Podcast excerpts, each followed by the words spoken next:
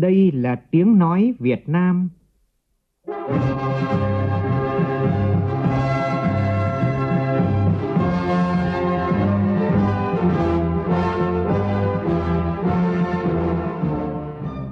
là tiếng nói Việt Nam, phát thanh từ Hà Nội, thủ đô nước Cộng hòa xã hội chủ nghĩa Việt Nam.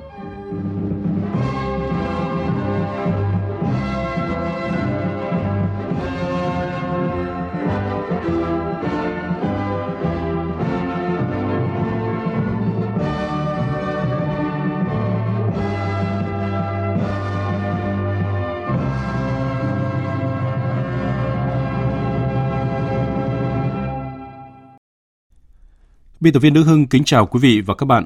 Mời quý vị và các bạn nghe chương trình Thời sự sáng của Đài Tiếng nói Việt Nam hôm nay thứ hai ngày 22 tháng 5 năm 2023, tức ngày mùng 4 tháng 4 năm Quý Mão. Chương trình có những nội dung đáng chú ý sau.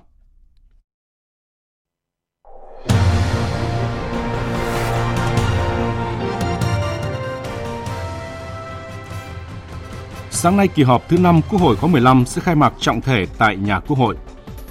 Bộ Tài chính tăng cường giám sát việc phát hành sử dụng hóa đơn điện tử. Đứng trước nguy cơ thiếu điện ngắn hạn, nhiều địa phương bắt đầu thực hiện cắt điện luân phiên. Trong phần tin thế giới, Đảng cầm quyền của Thủ tướng đương nhiệm Mitsotakis giành vị trí dẫn đầu trong cuộc bầu cử quốc hội ở Hy Lạp nhưng chưa đủ để có thể thành lập chính phủ mới. Bộ Ngoại giao Nga ra tuyên bố nêu rõ kết quả của hội nghị thượng đỉnh G7 vừa diễn ra ở Hiroshima, Nhật Bản với một loạt các tuyên bố có tính chất chống Nga và chống Trung Quốc.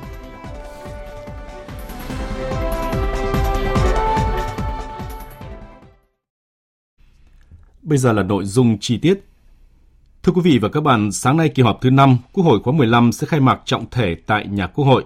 Trước giờ khai mạc, lãnh đạo Đảng, Nhà nước, Mặt trận Tổ quốc Việt Nam, các đại biểu Quốc hội đặt vòng hoa và vào lăng viếng Chủ tịch Hồ Chí Minh. Sau đó Quốc hội tiến hành họp phiên chủ bị, thảo luận và biểu quyết thông qua chương trình kỳ họp. Từ 9 giờ, Quốc hội họp phiên khai mạc kỳ họp thứ 5 Quốc hội khóa 15 tại hội trường Diên Hồng, nhà Quốc hội. Phiên khai mạc được Đài Tiếng nói Việt Nam tường thuật trực tiếp trên sóng kênh thời sự VOV1 từ 8 giờ 55 phút. Mời quý vị và các bạn chú ý đón nghe. Thưa quý vị, kỳ họp thứ 5 của Quốc hội cho ý kiến thông qua nhiều nội dung quan trọng. Trước thềm kỳ họp, nhiều vấn đề nóng được cử tri quan tâm kỳ vọng những quyết sách đúng, trúng, kịp thời như việc tiếp tục cho ý kiến lần 2 đối với dự án luật đất đai sửa đổi. Quốc hội sẽ có giải pháp tối ưu đối với những vấn đề tài chính đất đai, đồng thời mong muốn các đại biểu hiến kế đưa ra những giải pháp tối ưu tháo gỡ khó khăn cho nền kinh tế. Ghi nhận của phóng viên Lại Hoa trước thềm kỳ họp. Tin tưởng và kỳ vọng là tâm trạng của nhiều cử tri trước thềm kỳ họp thứ 5 Quốc hội khóa 15 với việc Quốc hội thảo luận nhiều nội dung quan trọng như việc dự kiến thông qua 8 dự án luật, 3 dự thảo nghị quyết, cho ý kiến 9 dự án luật, trong đó có luật đất đai sửa đổi tiếp tục được Quốc hội cho ý kiến lần 2. Đến nay sau khi lấy ý kiến nhân dân, dự án luật này còn nhiều ý kiến khác nhau về tài chính đất đai và thu hồi đất. Việc phân phối đất phải là rất nghiêm chỉnh. Nếu ai sai về phân phối đất phải kỷ luật nặng. Nếu chúng ta tính giá thị trường, chúng ta phải kiểm soát tốt thị trường để thị trường đó phản ánh đúng. Tôi lấy ví dụ như câu chuyện Thủ Thiêm vừa rồi. Chúng giá đấy có phải giá thị trường không? Hay là giá thị trường đã đã bị biến tướng? Kỳ họp thứ 5 diễn ra trong bối cảnh nền kinh tế nước ta đang đứng trước nhiều thách thức khi tốc độ tăng trưởng quý 1 chỉ đạt 3,32%, các trung tâm sản xuất công nghiệp xuất khẩu chính của cả nước đã có mức sụt giảm hoặc tăng không đáng kể, cho thấy việc hoàn thành mục tiêu tăng trưởng của cả năm là vô cùng khó khăn. Cử tri và nhân dân kỳ vọng các đại biểu Quốc hội phát huy trách nhiệm trí tuệ, cùng bàn thảo, tích cực hiến kế nhằm tìm ra giải pháp tối ưu, tháo gỡ khó khăn cho nền kinh tế nhằm đạt mục tiêu tăng trưởng 6,5% cho cả năm. Trước kỳ họp, Phó Chủ tịch Quốc hội Trần Quang Phương cho rằng Không phải đến quý 1 mới giảm đột ngột từ 8,2 xuống 3,3%, mà cuối quý 3 và quý 4 đã có xu hướng giảm rồi. Và cái này chúng ta đã có nhận định rồi. Để chi mình đánh giá đúng cái biểu đồ này thì không cảm thấy đột ngột. Chứ không từ 8,2 đùng phát rớt còn 3,3. Cho nên cần phải phân tích cái tồn tại hạn chế một cách khoa học chặt chẽ hơn và đầy đủ hơn. Một nội dung cũng đáng chú ý tại kỳ họp này đó là Quốc hội giám sát tối cao việc huy động quản lý sử dụng các nguồn lực phục vụ công tác phòng chống dịch COVID-19. Trong dự thảo báo cáo của đoàn giám sát cho thấy, quy định hướng dẫn mua sắm vật tư trang thiết bị chậm được điều chỉnh, dẫn đến tâm lý lo ngại, sợ sai từ sau các vụ việc tiêu cực phát sinh Diễn ra trong bối cảnh nền kinh tế nước ta đang đứng trước nhiều thách thức, cử tri và nhân dân kỳ vọng các đại biểu Quốc hội phát huy trách nhiệm trí tuệ, cùng bàn thảo, tích cực hiến kế nhằm tìm ra giải pháp tối ưu, tháo gỡ khó khăn cho nền kinh tế, thực hiện thành công các mục tiêu kinh tế xã hội được Quốc hội đề ra cho năm 2023. Hôm nay 22 tháng 5 là ngày quốc tế đa dạng sinh học. Tại lễ kỷ niệm với chủ đề Từ thỏa thuận đến hành động, phục hồi đa dạng sinh học vừa diễn ra tại Vườn Quốc gia Ba Bể, tỉnh Bắc Cạn cho thấy, tại Việt Nam chỉ tính riêng từ năm 2014 đến nay đã phát hiện 344 loài mới gồm 208 loài động vật, 136 loài thực vật, nhưng các loài này đang phải đối mặt với nguy cơ tuyệt chủng rất lớn. Tại cuộc họp Hội đồng thẩm định quy hoạch bảo tồn đa dạng sinh học quốc gia thời kỳ 2021-2030, tầm nhìn đến năm 2050 vừa diễn ra tại trụ sở chính phủ. Phó Thủ tướng Trần Hồng Hà khẳng định, Việt Nam có giá trị đa dạng sinh học cao, nhiều giống loài mang tính đặc hữu được thế giới ghi nhận, cần được bảo tồn khai thác, sử dụng bền vững. Tin của phóng viên Phương Thoa. Khẳng định đây là lần đầu tiên công tác bảo tồn đa dạng sinh học được tiếp cận dưới góc độ quy hoạch quốc gia mang tính toàn diện bao trùm, Phó Thủ tướng Trần Hồng Hà nhấn mạnh quy hoạch phải đảm bảo tính tổng thể, khái quát, vừa kế thừa vừa tích hợp và giải quyết được mối quan hệ với các luật quy hoạch khác – Phó Thủ tướng cho rằng quy hoạch đang đặt ra mục tiêu bảo tồn đa dạng sinh học khoảng 3 triệu hecta đất liền và 3 đến 5% diện tích tự nhiên vùng biển quốc gia, nhưng trên thế giới có quan điểm cho rằng phải nâng tỷ lệ diện tích đất liền và đại dương được bảo tồn đa dạng sinh học lên 30%. Vì vậy, cách thức xử lý bài toán này ở từng quốc gia, trong đó có Việt Nam, cần phải phù hợp với yêu cầu phát triển. Phó Thủ tướng Trần Hồng Hà lưu ý. Ở cái thời điểm này, cái quy hoạch nó vừa kế thừa nhưng nó phải tích hợp, tổng hợp và giải quyết được các mối quan hệ thứ hai nó phải hướng được đạt được đây là một quy hoạch quốc gia nhưng mà nó thể hiện trách nhiệm của một đất nước mà đang tham gia vào cái công ước về đa dạng sinh học. Và gần đây nhất là chúng ta cũng tiếp tục tham gia và đã đặt rất, rất nhiều cái mục tiêu mới. Tôi nghĩ là đây là vấn đề chúng ta phải có một cái nhìn và phải xem xét để làm sao quy hoạch này nó có thể là cập nhật được với cái tình hình chung của thế giới. Tối qua, quận Tây Hồ, Hà Nội đã tổ chức lễ kỷ niệm 995 năm Hội Thề Trung Hiếu Đền Đồng Cổ và đón nhận quyết định ghi danh Hội Thề Trung Hiếu Đền Đồng Cổ là di sản văn hóa phi vật thể quốc gia năm 2023. Đồng chí Nguyễn Trọng Nghĩa, Bí thư Trung Đảng, trưởng ban tuyên giáo Trung ương đã tới dự và tặng hoa chúc mừng. Đồng Cổ là ngôi đền linh thiêng được vua Lý Thái Tông ra lệnh khởi dựng cách đây 995 năm tại Hà Nội – đền thờ thần chống đồng và gắn với hội thể trung hiếu, với mục tiêu sâu sắc là giáo dục, dân dạy các quần thần tướng sĩ và con dân về vai trò ý nghĩa của lòng trung hiếu, tinh thần đoàn kết, thương yêu gắn bó lẫn nhau trong thiên hạ là sức mạnh của dân tộc. Nghi thức này tiếp tục được duy trì ở thời Trần và thời Lê và đến ngày nay tiếp tục được mô phỏng lại bởi vào ngày này lễ hội của đền. Hội đền thờ Đồng Cổ có giá trị đặc biệt trong hệ thống di sản văn hóa Việt Nam, thể hiện rõ tinh thần yêu nước, lòng trung thành và sự hiếu nghĩa của người Việt Nam.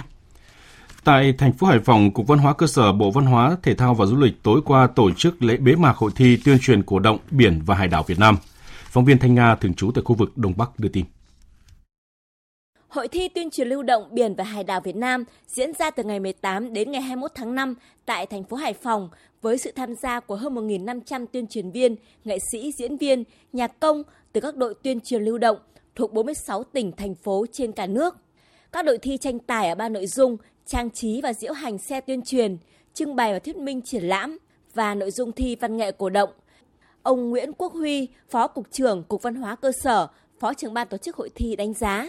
Hội thi đã đáp ứng được về quy mô, chất lượng nghệ thuật và hiệu quả về công tác tuyên truyền phục vụ nhiệm vụ chính trị, đồng thời đáp ứng được nhu cầu hưởng thụ văn hóa tinh thần cho nhân dân.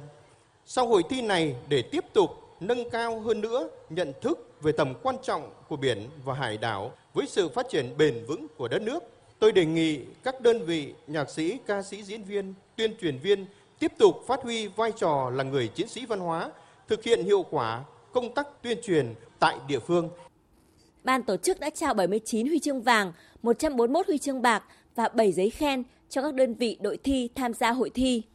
Trong khuôn khổ hội thi cũng diễn ra nhiều hoạt động có ý nghĩa như dâng hương tưởng niệm các anh hùng liệt sĩ đoàn tàu không số và lưu diễn phục vụ nhân dân ở cơ sở.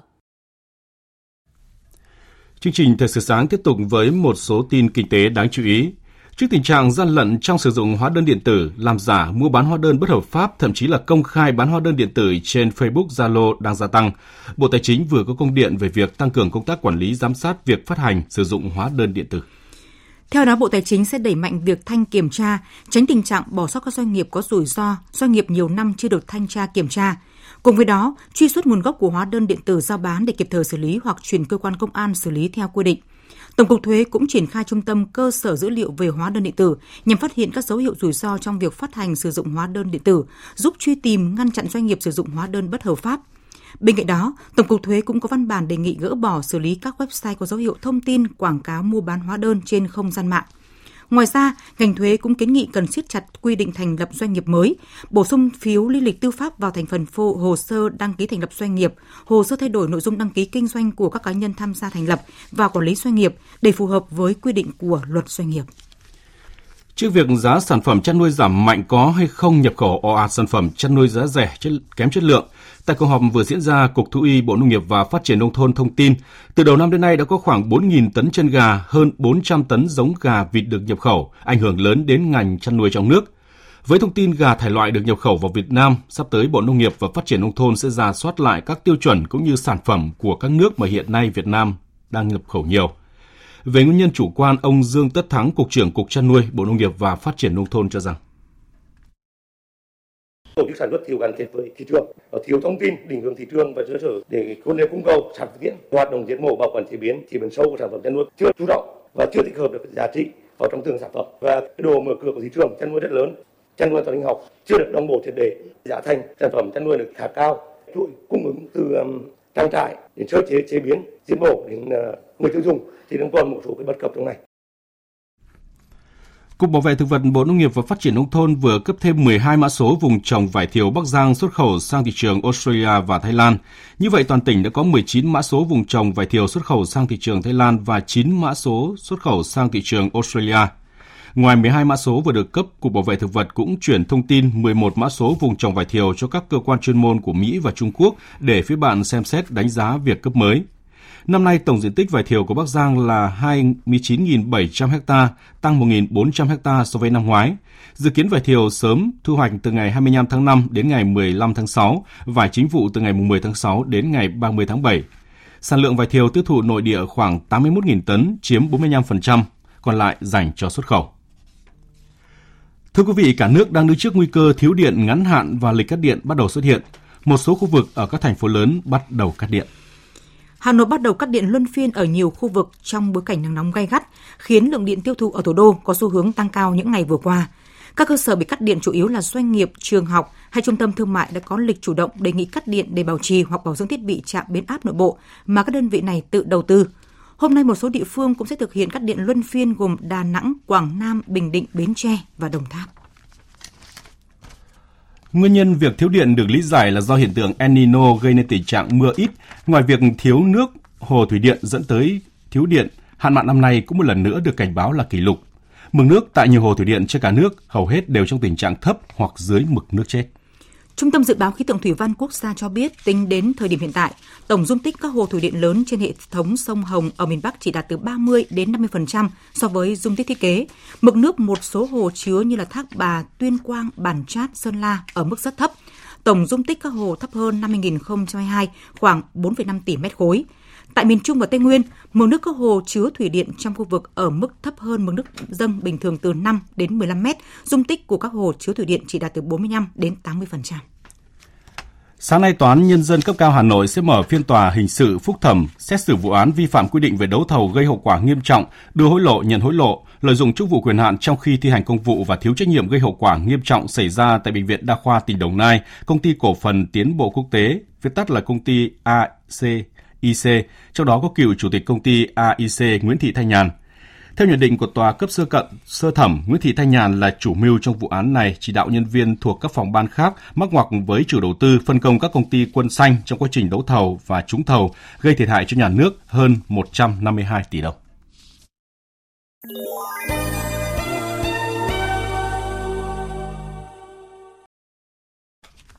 Xin được chuyển sang phần tin thế giới. Tổng thống Mỹ Joe Biden vừa lên tiếng chỉ trích các đề xuất của Đảng Cộng Hòa liên quan cuộc khủng hoảng nợ công là không thể chấp nhận được trong bối cảnh nước này đang đối mặt với nguy cơ vỡ nợ.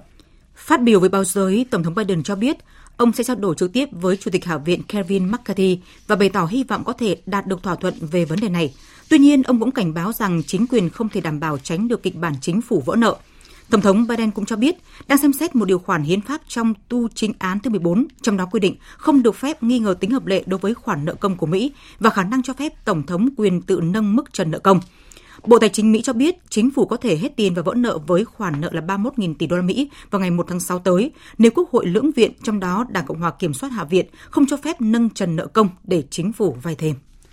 Với khoảng 80% số phiếu được kiểm cho cuộc bầu cử quốc hội ở Hy Lạp, Đảng Dân Chủ mới của Thủ tướng đương nhiệm Mitsotakis đã giành được vị trí dẫn đầu, bỏ xa so với các đảng tiếp theo. Tuy nhiên, cách biệt số phiếu hiện tại vẫn chưa đủ lớn để có thể thành lập được chính phủ mới. Hải Đăng, phóng viên Đài Tiếng Nói Việt Nam theo dõi khu vực Trung Đông Âu thông tin.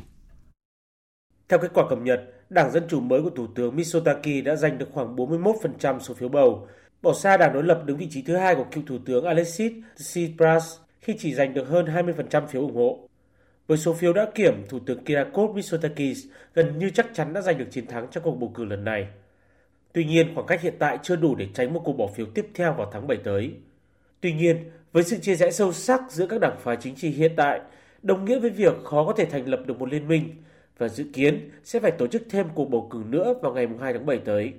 Tổng cộng có 36 đảng của liên minh tham gia tranh cử lần này.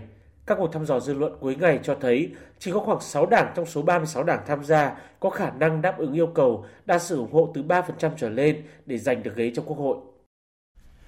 Bộ Ngoại giao Nga vừa ra tuyên bố trong đó nêu rõ kết quả của hội nghị thượng đỉnh G7 vừa diễn ra ở Hiroshima, Nhật Bản là một loạt các tuyên bố có tính chất chống Nga và chống Trung Quốc. Phóng viên Đài Tiếng Nói Việt Nam thường trú tại Liên bang Nga đưa tin. Bộ Ngoại giao Nga nhấn mạnh rằng G7 đúng nghĩa là đã cố định vào một cuộc đối đầu toàn diện với Nga. Thông qua những nỗ lực của Mỹ, nó đã tiếp quản các chức năng của trụ sở chính trong việc hoạch định các biện pháp trừng phạt và các yếu tố khác của một cuộc chiến tranh hỗn hợp chống lại Nga, bao gồm cả việc xác định quy mô và thời gian cung cấp quân sự của phương Tây cho chế độ Kiev. Các nước G7 không ngần ngại lôi kéo các quốc gia không phải phương Tây về phía mình và ngăn cản sự phát triển quan hệ với Nga và Trung Quốc. Cũng theo Bộ Ngoại giao Nga, rõ ràng G7 là nhân tố chính làm trầm trọng thêm các vấn đề toàn cầu. Nó không thể phản ánh lợi ích của các trung tâm phát triển khác, đặc biệt là các quốc gia ở khu vực châu Á, Thái Bình Dương, Nam Á, Trung Đông, châu Phi và châu Mỹ Latin. NATO và EU đã đặt cho mình mục tiêu đánh bại Nga trên chiến trường và loại bỏ nước này như một đối thủ cạnh tranh địa chính trị. Tổng thống Pháp Emmanuel Macron hôm qua có chuyến thăm nhanh vài giờ tới Mông Cổ để thúc đẩy quan hệ hợp tác về năng lượng, nhất là năng lượng hạt nhân, để đảm bảo đa dạng hóa nguồn cung. Mạnh Hà, phóng viên cơ quan thường trú Đài tiếng nói Việt Nam tại Pháp đưa tin. Trong cuộc họp báo chung với người đồng cấp Mông Cổ, người đứng đầu nước Pháp mong muốn chính phủ Mông Cổ ủng hộ cấp giấy phép hoạt động cho tập đoàn năng lượng hạt nhân của Pháp Okano, tiền thân là tập đoàn Areva, thực hiện một dự án khai thác uranium quy mô lớn tại sa mạc Gobi của Mông Cổ theo chiến lược đa dạng hóa nguồn cung năng lượng và đảm bảo chủ quyền năng lượng của Pháp. Ông Emmanuel Macron cũng cam kết sẽ tạo điều kiện về tài chính để hỗ trợ Mông Cổ thực hiện nhu cầu chuyển đổi sang năng lượng sạch khi 90% sản lượng điện của nước này là đến từ than đá. Chúng tôi đã cùng nhau thảo luận lộ trình chuyển đổi năng lượng và phi carbon hóa nền kinh tế Mông Cổ thông qua sự hợp tác về năng lượng tái tạo và hợp tác chính phủ về năng lượng hạt nhân, cũng như xây dựng lộ trình tài chính song phương và đa phương để giúp Mông Cổ thực hiện quá trình chuyển đổi. Các kể từ khi xung đột Nga-Ukraine nổ ra, Tổng thống Pháp Emmanuel Macron luôn chủ trương thúc đẩy đối thoại với các nước theo đường lối trung lập như Mông Cổ để vận động các nước này lên tiếng phản đối cuộc xung đột. Về phần mình, lãnh đạo Mông Cổ hy vọng chuyến thăm của Tổng thống Pháp sẽ thúc đẩy chính sách láng giềng thứ ba của mình để giảm dần sự phụ thuộc vào Trung Quốc và Nga về thương mại và năng lượng. Chương trình Thời sự sáng tiếp tục với một số thông tin thể thao.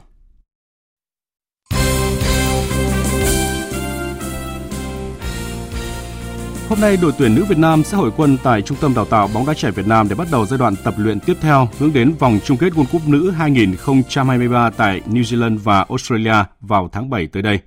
Ngày 5 tháng 6, đội tuyển nữ Việt Nam bắt đầu giai đoạn tập huấn thứ hai tại Đức. Hiệp hội Gôn Việt Nam vừa tổ chức lễ mừng công đội tuyển gôn quốc gia Việt Nam giành huy chương tại Đại hội Thể thao Đông Nam Á lần thứ 32 SEA Games 32. Đây là những tấm huy chương đầu tiên trong lịch sử của đội tuyển gôn Việt Nam sau 8 kỳ tham dự SEA Games. Manchester City vừa đón chức vô địch ngoại hạng Anh mùa giải 2022-2023 bằng chiến thắng 1-0 trên sân nhà trước Chelsea.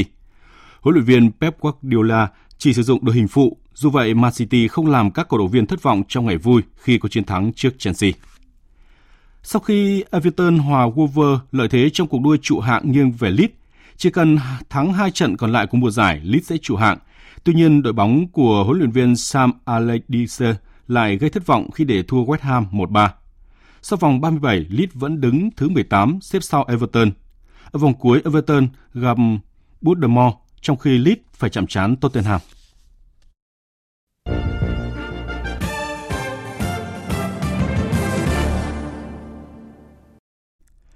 Thưa quý vị và các bạn, hàng năm thiên tai đã gây ra nhiều tổn thất nặng nề về người và tài, tài sản ở khu vực Bắc Trung Bộ.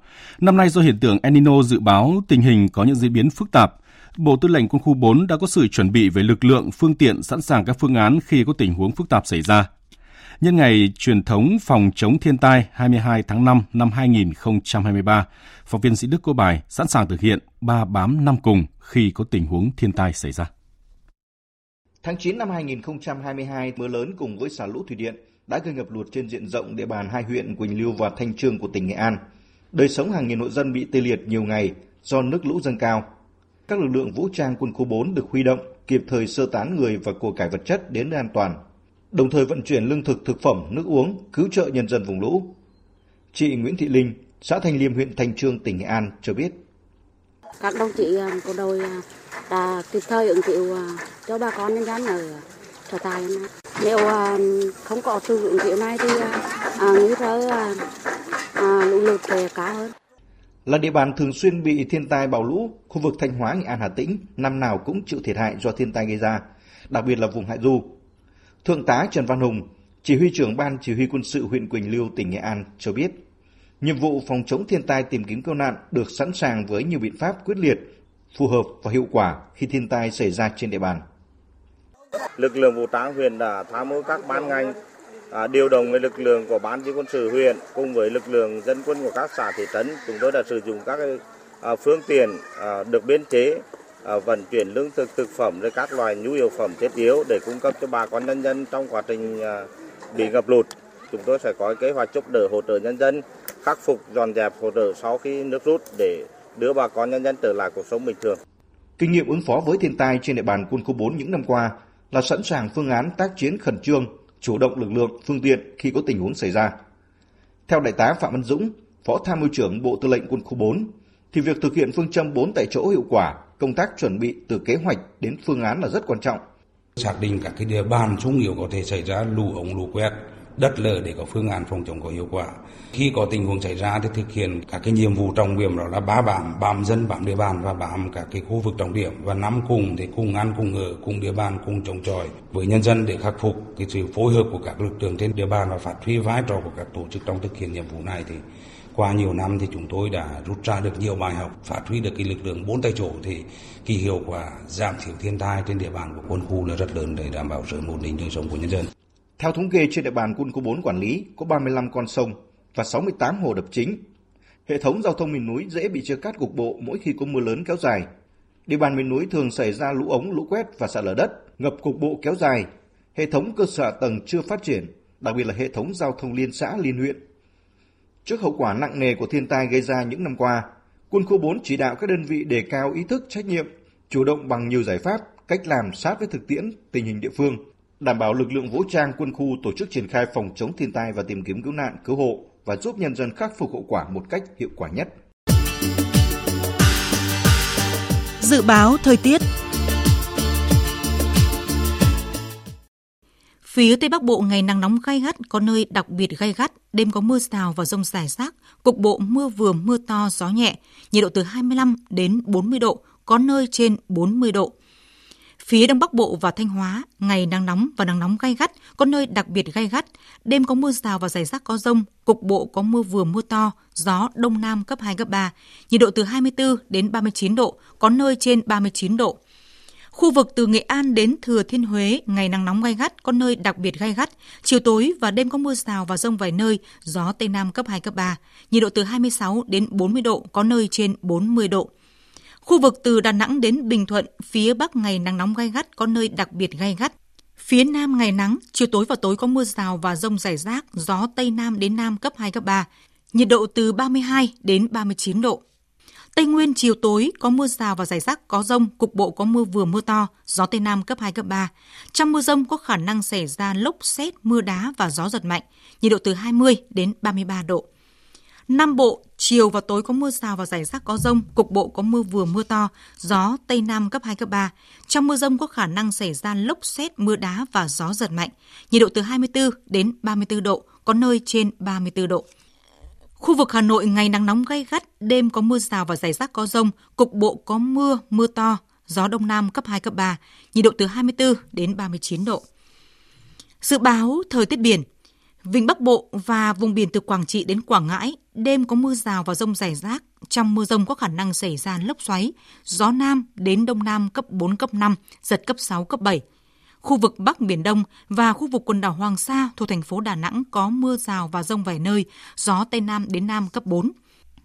Khu vực giữa Biển Đông, khu vực Nam Biển Đông, khu vực quần đảo Trường Sa thuộc tỉnh Khánh Hòa, vùng biển từ Bình Định đến Ninh Thuận và vùng biển từ Bình Thuận đến Cà Mau có mưa rào và rông rải rác, gió Tây Nam cấp 4, cấp 5.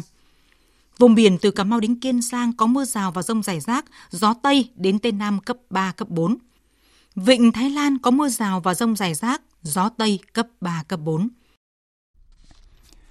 Ít phút còn lại của chương trình, chúng tôi xin tóm lược một số tin chính vừa phát sóng.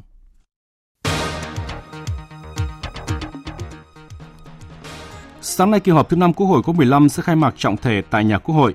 Tại kỳ họp này, Quốc hội dự kiến thông qua 8 dự án luật, 3 dự thảo nghị quyết, cho ý kiến 9 dự án luật, trong đó có ý kiến lần 2 đối với luật đất đai sửa đổi.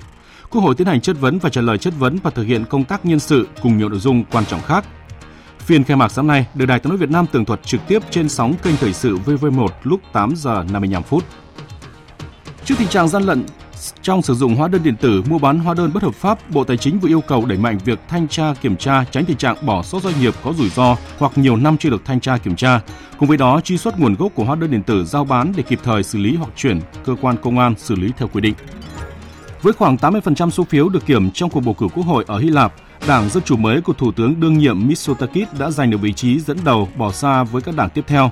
Tuy nhiên, cách biệt số phiếu hiện tại vẫn chưa đủ lớn để có thể thành lập chính phủ mới. Dự kiến sẽ phải tổ chức thêm cuộc bầu cử nữa vào ngày 2 tháng 7 tới. Tới đây chúng tôi cũng xin kết thúc chương trình thời sự sáng nay. Chương trình do các biên tập viên Đức Hưng, Nguyễn Kiên, phát thanh viên Kim Phượng, kỹ thuật viên Hồng Vân phối hợp sản xuất và thực hiện, chịu trách nhiệm nội dung Lê Hằng.